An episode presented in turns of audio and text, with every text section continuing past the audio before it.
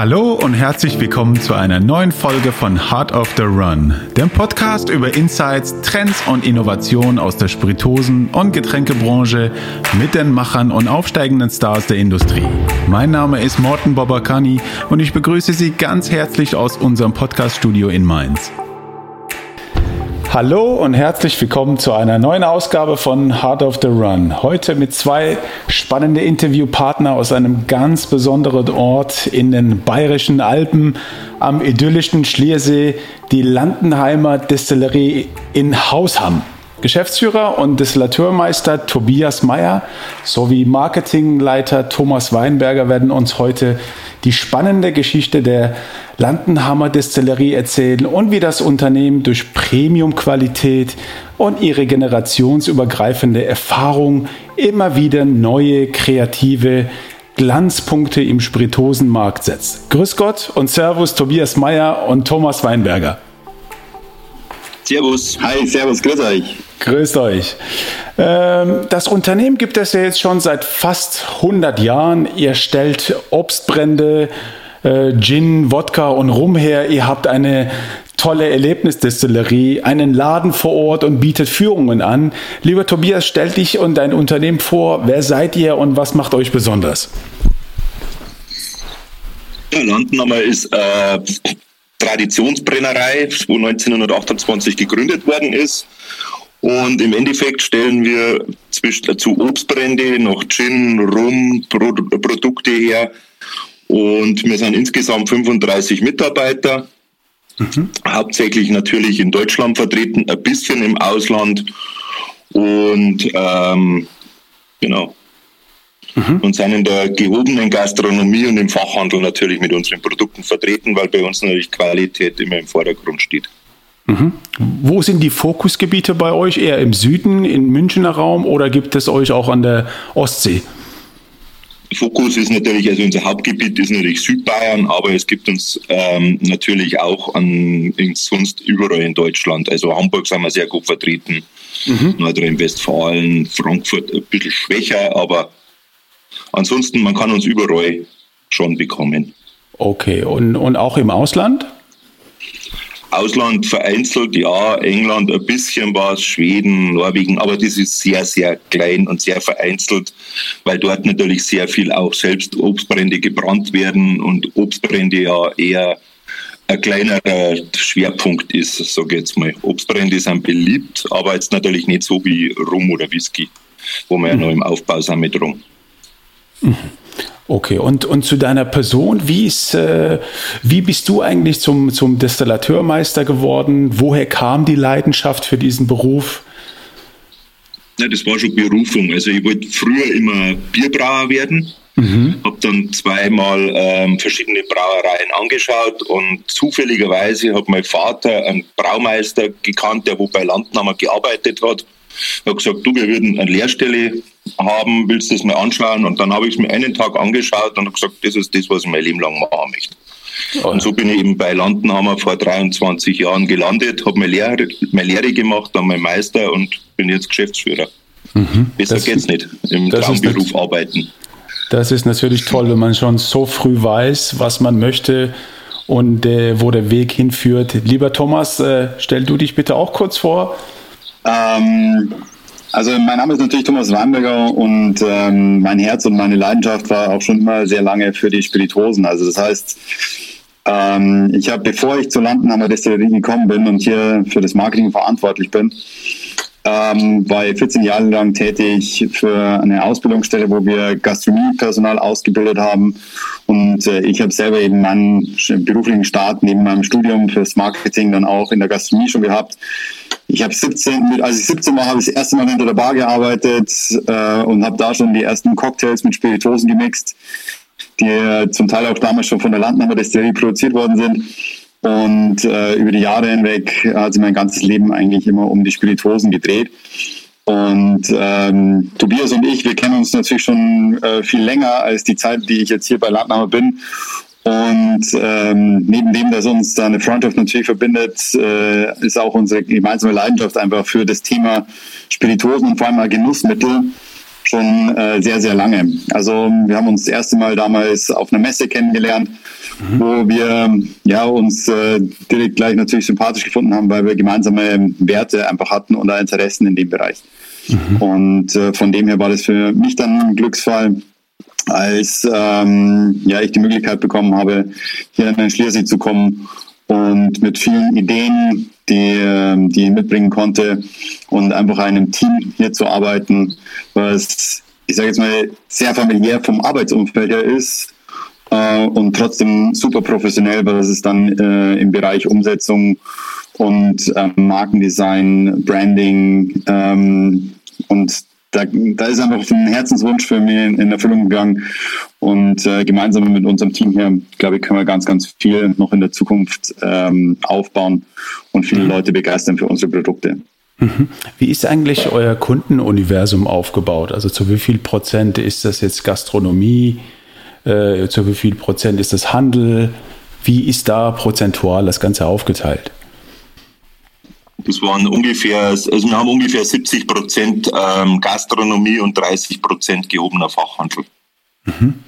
Mhm. Warum, warum Wobei ist das? natürlich ja so ist, dass wir Wobei natürlich so ist, dass wir verschiedene Wege haben, unsere Kunden zu erreichen. Also das heißt, es gibt spezielle Produkte, die vor allem in der Gastronomie natürlich äh, sehr präsent sind. Das heißt, unsere Edelbrandserie mhm. ist sehr, sehr beliebt einfach bei Gastronomen, weil äh, für die das sehr wichtig ist, ein Alleinstellungsmerkmal zu haben und mit unserer besonderen Qualität können sie das ihren Kunden einfach anbieten. Mhm. Und auf der anderen Seite ist eben, dass wir über den Handel natürlich der sowohl im stationären als auch im Online-Bereich ähm, jetzt natürlich in der letzten Zeit noch verstärkt eben äh, stattgefunden hat. Wir dort eben unsere ähm, andere Produkte auch nochmal stark absetzen können, wo beispielsweise das Thema Gin, Rum eben aus regionaler Herstellung immer größer wird ja. Und wir so, ähm, sage ich mal, in den letzten Monaten ähm, natürlich einen höheren Absatz einfach hatten als vielleicht bei den Produkten, die in der Gastronomie vor allem stark waren. Mhm. Ähm, und da sind wir einfach sehr breit in dem Sinn aufgestellt und können sowohl im Direktvertrieb über unseren eigenen Online-Shop eben als auch über unsere Handelspartner unsere Produkte sehr gut distributieren. Wie ist eigentlich euer Produktportfolio aufgeteilt? Was habt ihr für Produkte im, im äh, Unternehmen? Ähm, wir haben verschiedene Produktkategorien. Premium sind sie alle, weil wir ja immer mit Natürlichkeit, natürliche Rohstoffe arbeiten und wir natürlich immer höchste Qualität produzieren wollen. Mhm. Egal in welchem Produktportfolio. Wir haben eben Enzian mit dem klassischen, dann irgendwann sind die Edelobstbrände dazugekommen, wo wir ja letztes Jahr schon waren und viele Goldauszeichnungen dafür bekommen haben. Dann zu den Obstbrände ist dann noch ähm, Gin dazugekommen. Gin mhm. ist ja auch so äh, Hype, sage ich jetzt mal, bei den meisten. Zum Gin kommt ja jetzt noch rum, wo man ja so die Zukunft der nächsten 20 Jahre voraussagt. Deswegen haben wir eben mit Rum auch schon vor Jahren zum Experimentieren angefangen. Wodka, und in jedem Segment sind wir irgendwo abgedeckt und wir wollen natürlich auch in jedem Segment Besten sein und halt auch immer die ähm, innovativsten, sage ich jetzt mal. Mhm. Wie erkennt eigentlich der Konsument sofort die Premium-Qualität? Also es ist so, ähm, neben dem, dass natürlich gewisse Deklarationen, die auf den Flaschen mit drauf ist, mhm. äh, wir da immer auch sehr viel Aufklärungsarbeit noch zum Teil leisten müssen. Also das heißt, äh, im Bereich Fruchtbrände, Edelbrände ist es oft so, dass dem Kunden im Endeffekt noch nicht äh, ganz klar ist, wenn da Brand, Geist oder Spiritose draufsteht, mhm. äh, dass das auch Qualitätsunterschiede sind. Also das heißt, ähm, bei uns werden ausschließlich eben Brände und Geist so produziert, dass wir beste Qualität auch in der Herstellung handwerklich einfach sauber verarbeitet und mit genügend Zeit gereiften Produkte einfach haben, sodass wir natürliche Aromen haben, die vom Geschmack her einfach einmalig sind. Und mhm. äh, viele, die da in der Konkurrenz vielleicht äh, Produkte produzieren, die vielleicht den Anschein im ersten Moment so machen, aber dann als Spirituose oft in der Herstellung den Qualitätsstandards nicht entsprechen, dem vielleicht dem Endverbraucher dann das nicht so deutlich ist, ist für uns immer eine große Aufgabe, das einfach auch zu kommunizieren. Einmal natürlich von der Deklaration her. Auf der anderen Seite ist für uns natürlich auch äh, ein gutes Produkt herzustellen, ist heutzutage sicher ähm, eine schwierige Sache, aber man muss das auch von der Qualität her nach außen hin sichtbar machen. Und da kommen wir dann eben im Marketing oft gerne mal äh, äh ins Spiel. Das heißt, äh, Tobias ist mit seinem Destillateur, Destillateurs-Team natürlich für die beste Geschmacksqualität verantwortlich, aber im Team wir dann alle zusammen auch für die Präsentation. Also das heißt, von der Flaschenausstattung her, von der Etikettierung, von Veredelungen. Das heißt, der äußere Auftritt ist heute fast genauso wichtig wie das Produkt, was in der Flasche dann äh, drin ist. Und ähm, unsere absolute USP ist einfach, dass wir alle unsere Produkte in eigener Herstellung ähm, produzieren und somit immer die beste Qualität äh, garantieren können, weil wir das alles in eigener Hand haben. Ohne künstliche Aromen, ohne Zucker, so wie es halt vielleicht manche Mitbewerber auch wieder verwenden. Bei Spirituose oder Schnaps ist es ja erlaubt. Mhm. Aber bei die Brände und Geiste, da haben wir uns halt wirklich dieser Qualitätsphilosophie verschrieben, dass man halt das, nur die natürliche Natürlichkeit aus der Frucht gewinnt. Mhm. Was da für uns in Perfektion. Genau, was für uns da einfach auch wichtig ist, ist, das heißt, wir haben da eine sehr hohe äh, Transparenz in dem. Das heißt, äh, eben zusammen mit unserem, mit unserer Erlebnisdistillerie bieten wir jedem Besucher an, die Möglichkeit, sich selber ein Bild von unserer Arbeit zu machen. Also das heißt, man kann fast rund um die Uhr, sage ich jetzt mal, äh, bei uns in der Destillerie äh, bei den Destillateuren äh, über die Schulter schauen und sehen, wie sie dann unsere Produkte, die in die Flaschen abgefüllt werden, nochmal destillieren, einmeischen, vergären und wo das lagert. Also das heißt, wir sind fast wie eine gläserne Destillerie, mhm. äh, wo alle Produktionsabschnitte sichtbar für unsere Kunden sind und wissen will, äh, wer hinter dem Produkt steht. Also das heißt, äh, wer produziert welches Produkt, ähm, das ist immer wieder dann ein Plus, weil wir können zeigen, wer das Produkt wirklich herstellt, welche Menschen da dahinter stehen und welche Philosophie und welche Werte wir dann eben damit auch verkörpern. Wie ist das aus eurer eigenen Erfahrung? Ähm, ihr steht ja für Premium-Qualität, äh, die Produkte werden bei euch hergestellt, ihr achtet darauf, was in die Flasche reinkommt. Kommt diese Liebe, die man ähm, in die Entwicklung der Produkte reinsteckt, auch bei dem Konsumenten an? Oder anders gefragt, ist der Konsument überhaupt in der Lage, die Premium-Qualität herauszuschmecken? Oder was sind da eure Erfahrungen in der Hinsicht?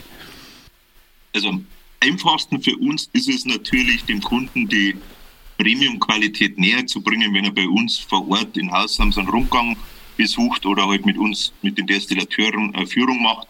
Weil in dem Moment, wo wir dann mit ihm zwei Stunden durch die Brennerei laufen und ihnen die Qualität erklären, mhm. dann haben wir es eh schon angezündet. Dann versteht der nachher auch, was produzieren wir, auf was muss er Details legen oder extra Acht legen.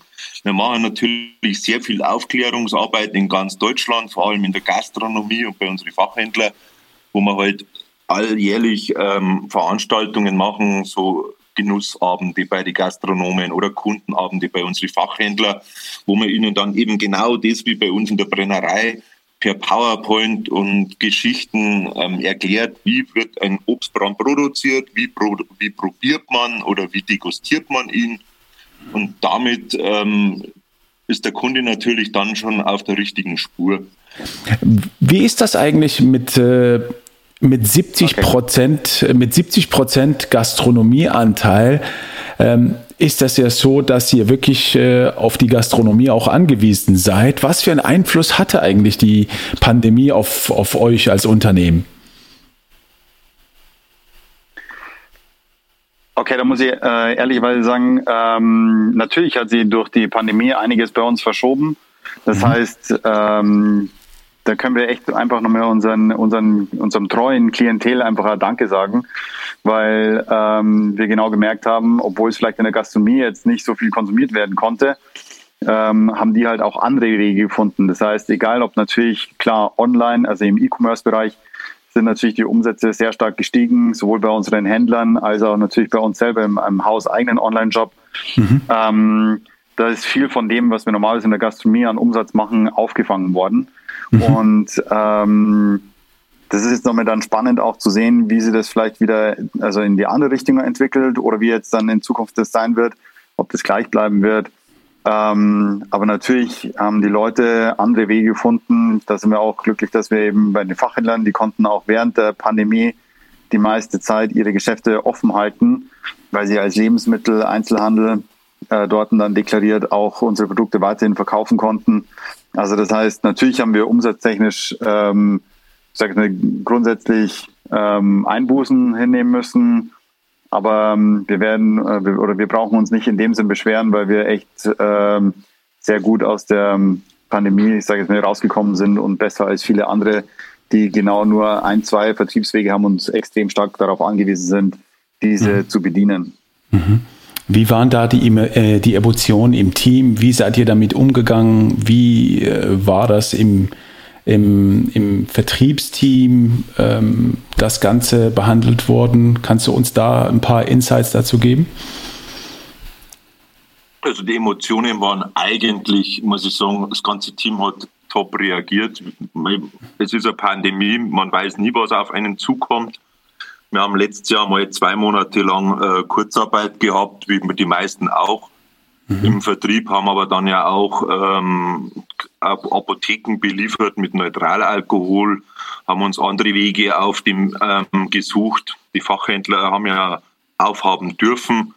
Und ähm, dafür war natürlich dann der Sommer letztes Jahr umso stärker, wo unsere Vertriebleute natürlich umso mehr zu tun gehabt haben und wir bei uns.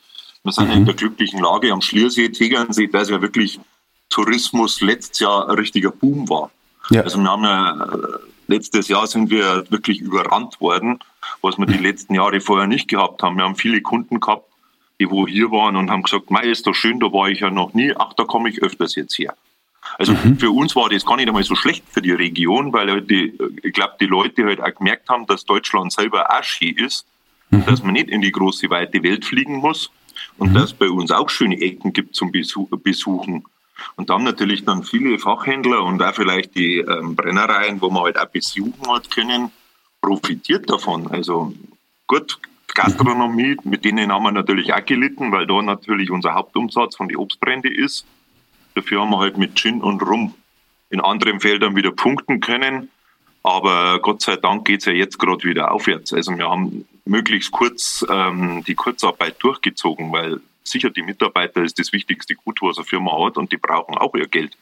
Also mhm. schaut man natürlich, dass man für die, wenn die natürlich jahrelang für eine Firma arbeiten und auch dort ihre Leistung bringen, dann ist die Firma natürlich schon in der Pflicht.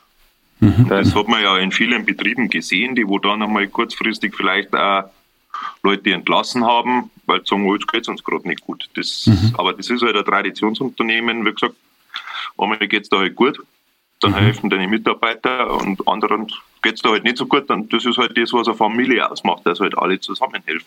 Mhm. Also das hat man schon gemerkt, dass einfach nochmal durch die Pandemie äh, Zusammenhalt da im Team noch größer geworden ist. Also ich glaube, das ist immer spannend zu sehen.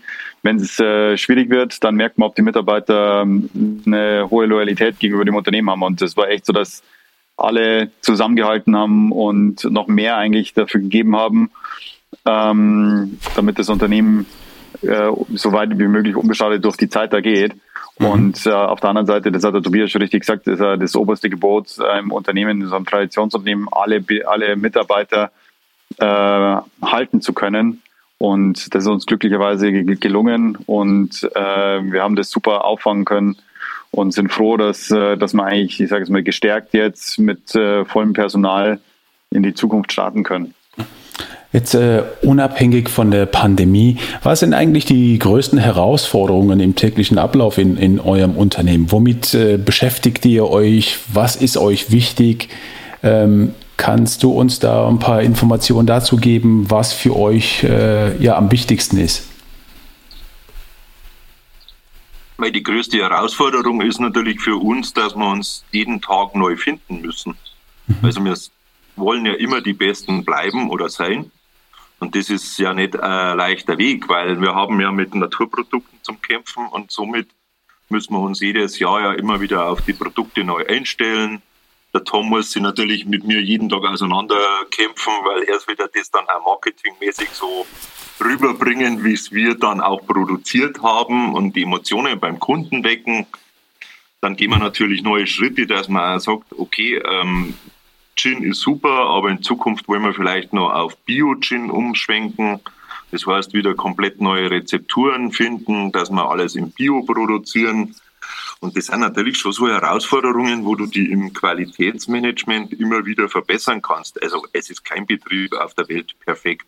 Man mhm. kann sich in jeden Belangen immer wieder verbessern. Das ist halt die Findungsphase, wo wir haben. Und da mhm. müssen wir uns halt gegen unsere Mitbewerber durchsetzen. Weil wenn der Mitbewerber mehr verkauft, dann macht er irgendwas richtig, was wir falsch machen. Und mhm. das müssen wir halt dann finden, den Punkt, was wir vielleicht falsch gemacht haben. Ja. Du hast gerade das Thema Produktherstellung äh, und Marketing angesprochen. Ähm, wie baut man aus, aus eurer Sicht eine Marke auf? Ihr habt ja tagtäglich damit zu tun. Worauf sollte man achten? Was sind äh, aus eurer Sicht die, ähm, die wichtigsten Merkmale oder die Do's und Don'ts äh, bei der Produktkreierung oder Herstellung? Also ähm, aus meiner Sicht oder aus unserer Sicht ist es natürlich ganz wichtig, dass man gewisse Werte äh, für eine Marke einfach festlegt. Also das heißt, natürlich ist es wichtig, eine Marke mit gewissen Werten aufzuladen und innerhalb dieser Range von den Werten, die man sich aufgelegt hat, auch für eine Marke dementsprechend neue Produkte zu entwickeln. Wir sind eine Traditionsbrennerei mit viel Tradition und Erfahrung und Wissen in vielen Bereichen, aber sich, wie der Tobias das schon richtig hat, immer jeden Tag wieder neu empfinden, aber äh, neu erfinden, aber trotzdem seinem Idealen und seinen, seinen Werten treu zu bleiben, ist einfach mit das Wichtigste. Und äh, das dann in die Kommunikation mit aufzunehmen und diese Werte auch zu transportieren, äh, ist extrem wichtig. Weil, ich sage jetzt mal, für den Kunden ähm, ist es natürlich klar, ist der erste Moment wichtig, dass er ein, äh, ein gutes Gefühl hat, ein Produkt in der Hand zu haben. Und wenn es dann nur perfekt schmeckt und er weiß, was dahinter steht und für welche Werte das ist, dann ist so ein, ähm, eine Spirituose heutzutage nicht nur ein, ein Genussmoment, den man hat, sondern eigentlich ein Statement und ein bestimmter Lebensstil, die man damit verbindet und verkörpert.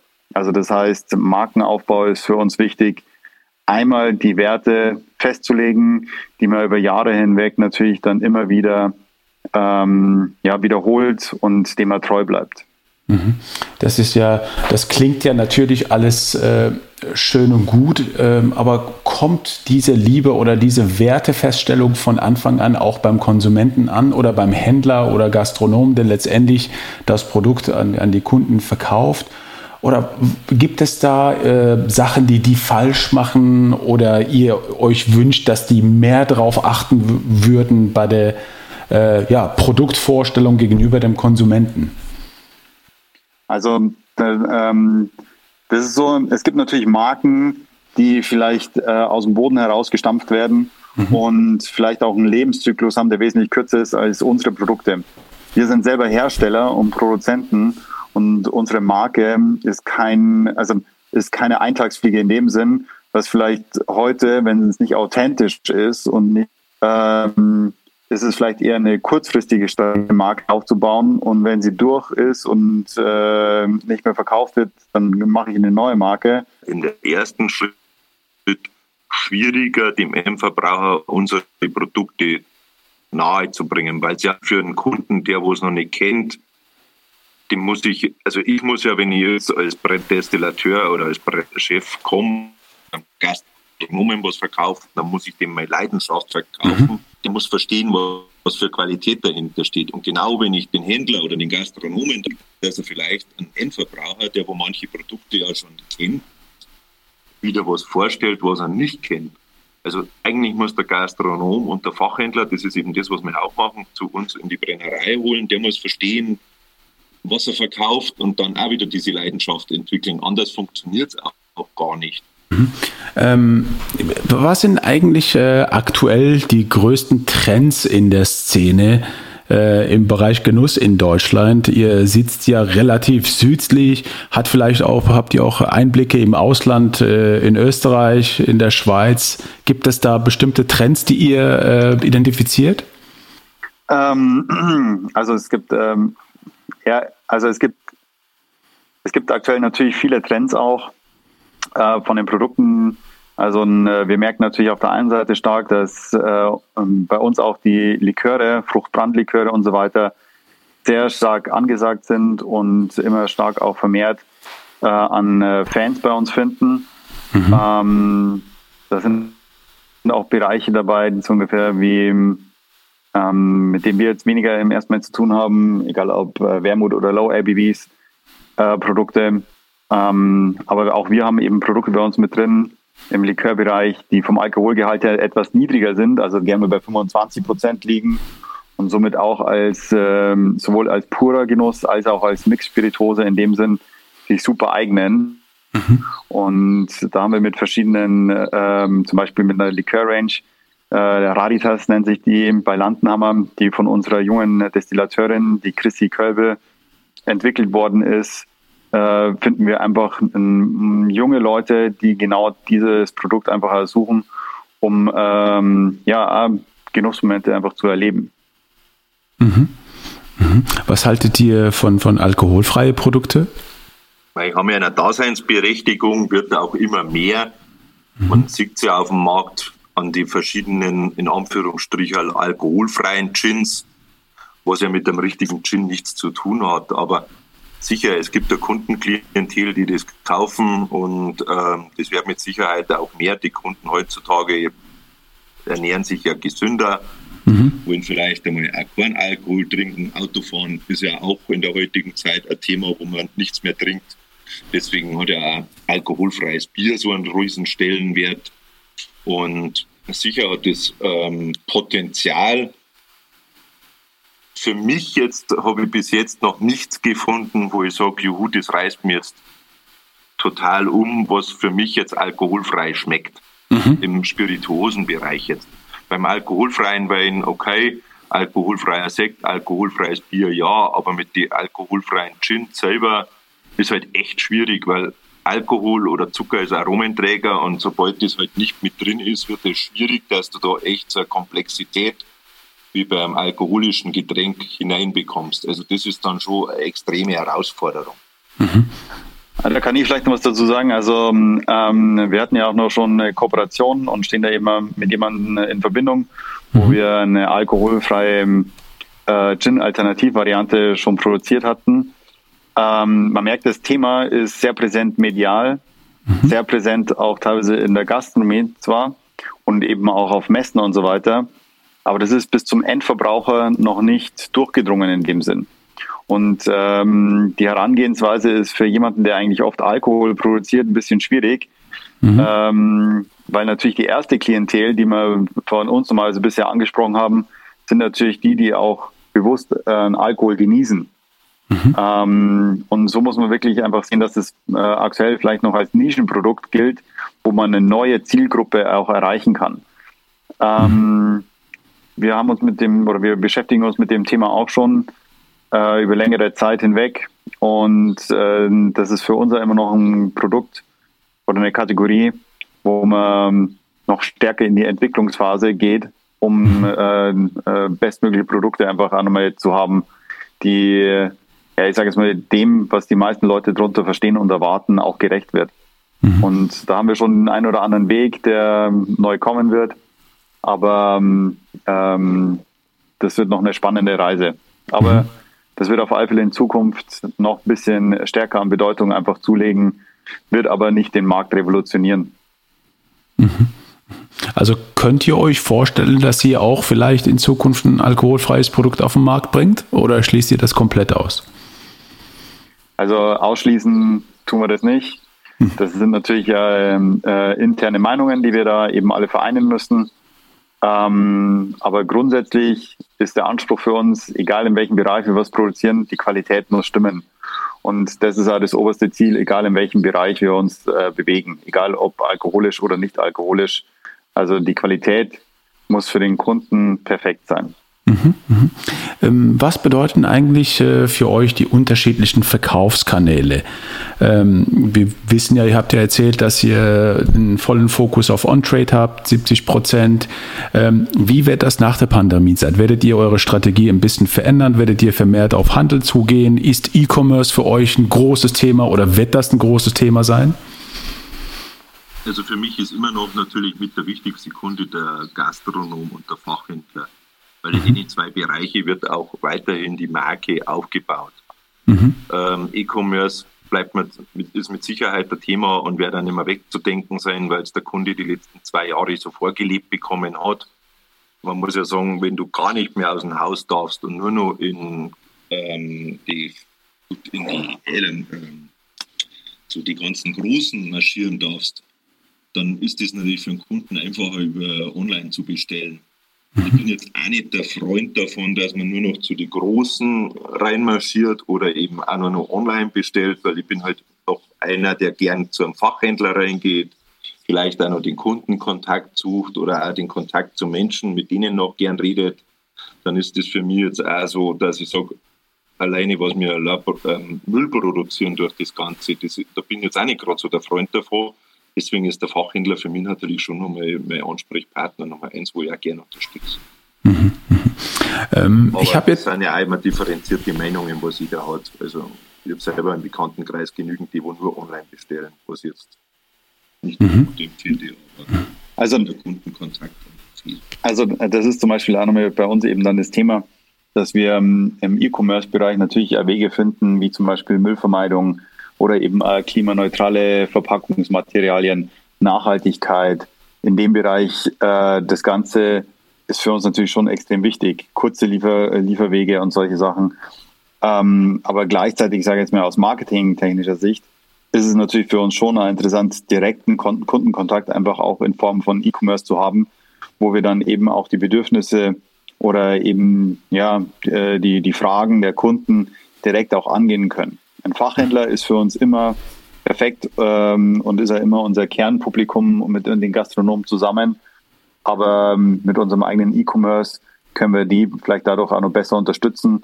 Und ähm, ich sage jetzt mal, wenn wir Marketing betreiben, dann ist ja das äh, nicht nur für hauseigene äh, Absatzmärkte gedacht, also im Direktvertrieb, sondern eben auch als Unterstützung für alle Fachhändler und Gastronomen, um denen es zu erleichtern, unsere Produkte auch verkaufen zu können. Mhm. Ich glaube, eine gesunde Mischung ist nicht schlecht. Das hat man jetzt ja während der Pandemie auch gesehen, dass man sich halt nicht nur von einem abhängig macht, weil sonst ist es halt echt mhm. ganz den falschen Weg geht. Ja, jetzt eine Frage zu einem aktuellen Thema. Ihr habt das vielleicht äh, aus der Presse mitbekommen. Ähm, ein Unternehmen wie Diageo ähm, löst sozusagen seine On-Trade-Abteilung auf und, und ihr habt das jetzt gerade das Thema angesprochen, dass man diesen Kundenkontakt, Kundennähe braucht, um auch Produkte voranzubringen. Ist diese Entscheidung aus eurer Sicht nachvollziehbar? Ähm also normalerweise ist es so, dass wir nicht über andere Unternehmen irgendwie äh, Meinungen oder so sagen. Äh, ich kann jetzt nur von unserer Seite aus sagen, für uns ist es wichtig, dass wir äh, Mitarbeiter, die wir einmal bei uns im Unternehmen gebunden haben, auch äh, langfristig halten. Das wäre für uns jetzt keine Option, nur aufgrund von äh, Einsparungsmaßnahmen oder um Gewinne zu maximieren, ähm, Leute auszustellen, wäre für uns keine Option das heißt, ähm, ja, nachvollziehbar ist vielleicht die Entscheidung, aber ähm, also wirtschaftlich nachzuvollziehen, aber ich sage jetzt mal, genau das unterscheidet uns vielleicht von großen äh, Industrie, dass wir ähm, nicht äh, als oberstes Maximie nur rein Gewinnmaximierung im Sinn haben, sondern wir wollen wirklich ähm, ja, ich sage jetzt mal, unseren Pflichten auch gegenüber sozialen Pflichten unseren Mitarbeitern nahe kommen und nachkommen. Und ähm, deswegen, wir werden uns kein Urteil darüber jetzt erlauben, ob das gut oder schlecht ist. Mhm. Ich kann nur sagen, dass das für uns niemals so in Frage kommen würde.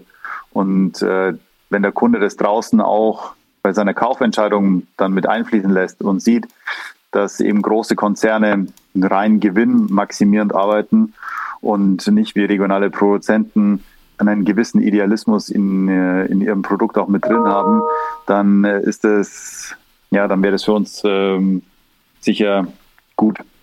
Die Mitarbeiter, die bei uns arbeiten, die arbeiten teilweise schon 25 Jahre. Das ist wie eine Ehe in guten wie in schlechten äh, Zeiten. Also, mhm. und wie gesagt, man glaube ich, schätzt sich ja auch untereinander. Das ist genauso wie ähm, wenn man mit dem Chef einigermaßen gut auskommt, sage ich jetzt mal, und man ist ja da eher freundschaftlich in unserem Unternehmen, wo man ja sagt, das ist ja auch so der Führungsstil, also die können sich alles erlauben, solange es seiner Leistung bringen und äh, dazu stehen, dann steht man auch zu den Mitarbeitern. Deswegen für mich, weil die Entscheidung, das muss jeder für sich selbst wissen, es der Tom ja schon gesagt hat. Ob es der richtige Weg ist, das wird man in Zukunft sehen. Wir gingen unser Ding. Darum ist auch eine viel auf Mitarbeiter, mit, Mitbewerber, es die jetzt im Endeffekt machen. Wir gingen unseren Weg und der muss für uns passen. Mhm. Ich äh, wechsle jetzt kurz zu ein paar Rapid-Fire-Fragen. Äh, meine Fragen sind schnell, eure Antworten müssen aber nicht schnell sein. Ihr könnt euch Zeit lassen. Ihr könnt auch gerne äh, beide die Fragen beantworten. Äh, die erste Frage ist, was würdet ihr äh, eurem 18-jährigen Ich auf den Weg geben? Hm, vielleicht mehr Gelassenheit. Aber mhm. gut, das ist natürlich, wenn man älter ist, sieht man das ganz anders. Mit 18 manchmal doch noch, man kann Bäume ausreißen und es muss alles schneller gehen. Ob das vielleicht der richtige Weg ist, aber ein bisschen gelassener ist schon nicht schlecht und vielleicht auch nicht ganz so forsch, aber das ist, im Endeffekt würde ich nichts anders machen, wie ja. jetzt auch wieder. Ich glaube, das war schon der richtige Weg. Mhm. Und Thomas? Ähm, Mut, äh, Sachen auszuprobieren und äh, auf dem Weg auch immer wieder neugierig zu bleiben, um vielleicht auch, ja, ich sage mal, genau das zu finden, was einen am Ende so begeistert, dass man die Leidenschaft dafür entwickelt. Und äh, das kann ich nur zu sagen, also ich bin froh, dass, äh, dass ich viele Möglichkeiten hatte, mich auszuprobieren und äh, jeder, der 18 ist oder nur jünger, soll alles wirklich ausprobieren und auch Mut haben, meinen Fehler zu machen, weil nur so kann man wirklich aus Fehlern lernen und Erfahrung sammeln. Mhm. Du hast das gerade das Thema Mut und, und Fehler angesprochen. Was waren deine größten Misserfolge oder Fehler bis jetzt? Ähm, es ist immer sehr spannend, wenn man im Rückblick äh, sich Fehler betrachtet, mhm. dann ähm, ist es oft so, dass ein Fehler vielleicht in dem Moment als großer Fehler vielleicht damals angesehen war. Aber wenn man rückblickend, sage ich mit ein bisschen Abstand wieder die Fehler dann sich vor Augen hält, dann waren das vielleicht genau die Momente, wo man was geändert hat, um vielleicht erfolgreich zu werden. Also deswegen, ähm, ich würde jetzt gar nicht irgendwie einen großen Fehler irgendwie äh, nennen können. Ähm, aber ich kann nur sagen, dass man nur aus Fehlern ähm, oft mehr lernt und daraus großer äh, Erfolg erstmal entstehen, entstehen kann. Mhm. Äh, gibt es genauso. Also aus Fehler lernt man und im Endeffekt, man macht, ich glaube, jeden Tag kleine Fehler, die fallen einem selber gar nicht mehr auf. Mhm. Aber man lernt ja auch daraus. Das ist ja so ein Lernprozess im Leben. Also ich weiß jetzt, ich komme jetzt nicht erinnern, dass ich irgendwann einen Misserfolg gehabt habe. Und wenn, dann bin ich von meinem Umfeld so gut aufgefangen worden, das für mich vielleicht gar nicht so als Fehler empfunden wurde. Genau, aber du, du, du meinst ja vor allem berufliche Misserfolge oder Fehler, weil privat können wir dann außen vor lassen. Natürlich, äh, vorrangig berufliche Misserfolge. Okay, gut. ja. Würde ich eigentlich auch an keine größeren erinnern. Also wenn, dann hat man es wieder ganz gut ausgemerzt. Also das zeugt, das zeugt auf jeden Fall von gutem Selbstbewusstsein, wenn man Fehler nicht sofort dann als Fehler entdeckt, sondern einfach nur als Möglichkeit. Exakt. Ähm, Neues zu machen. Exakt. Äh, gibt es ähm, bestimmte oder, oder größere Lektion, die ihr daraus gelernt habt? Also meine Lektion ist es, ähm, positiv immer nach vorne zu blicken. Es bringt äh, in keinster Weise was, sich über Vergangenes den Kopf zu zerbrechen und irgendwelchen mhm. Sachen nachzutrauern, mhm. äh, sondern wenn man einen Fehler gemacht hat, muss man die einmal analysieren oder Situationen einmal analysieren und dann positiv nach vorne in die Zukunft immer denken und leben. Weil nur so kann man was äh, bewegen und voranbringen. Mir bringt es mhm. nichts, ähm, nur immer den Blick nach hinten zu richten. Der Blick nach vorne ist das Wichtigste. Mhm, mh. Also meine Lektion ist, dass man, dass uns in Deutschland sehr gut geht, dass wir eigentlich viel mehr füreinander machen könnten. Also wir machen ja bei uns viele Hoffeste oder sonst noch Veranstaltungen, wo wir relativ viel spenden, weil wir schon in einer, sage ich mal, in einer guten Lage in Deutschland sind, wo keiner am Hungertuch nagen muss und wo man eigentlich schon auch für mhm. Leute, wo es vielleicht jetzt schwieriger haben, einmal Kleinigkeit geben kann. Also wir unterstützen halt viel so äh, Krebs Kinderkliniken oder sonst noch was, wo halt nur auf private Spendengelder sind. Mhm. Und das ist schon, wo ich sage, was ich gebe, kriege ich mit Sicherheit da irgendwann einmal wieder zurück. Sag jetzt mhm. bin ich jetzt der Meinung. Mhm. Also das man muss jetzt nicht verbissen sein Weg gehen und nur noch auf sich schauen, da haben wir genug Egoisten. Also ja. ich bin eigentlich einer, der wo ganz gern teilt. Weil wenn ich es nicht zurückkriege, dann habe ich zumindest für mich selbst was gemacht, wo ich sage, alles richtig gemacht in dem Leben. Mhm. Sehr sympathisch. Ähm, äh, Tobias, gibt es Personen oder Bücher, die dich am meisten beeinflusst haben? Am meisten beeinflusst haben mich natürlich meine Eltern. Mhm. Also die haben mir nie vorgeschrieben, was ich in meinem Leben machen muss. Also ich komme ja auf, mein Vater war selber Bürgermeister und hat sämtliche Vereine mitgemacht, Trachtenverein, Schützenverein, war Vorstand. Und mit dem habe ich gar nichts am Hut gehabt und war auch noch Lehrer dann selber noch. Und im Endeffekt hat uns der zu nie was gezwungen. Der hat gesagt, ihr geht euren Weg und wenn ihr jetzt nicht studieren wollt, das war ja mein Bruder ist Mechaniker geworden, meine Schwester ist dann Lehrerin geworden, das war die einzige, die wieder studiert hat. Und der hat uns zu nie was gezwungen. Und deswegen, also so gehe ich das bei meinen Kindern auch an und die haben mir eigentlich am meisten beeinflusst. Und wenn wir das wollten, dann haben wir auch dafür arbeiten müssen. Das versuche ich jetzt meine Kinder natürlich auch zum Beibringen, diese Werte. Also umsonst gibt es nichts.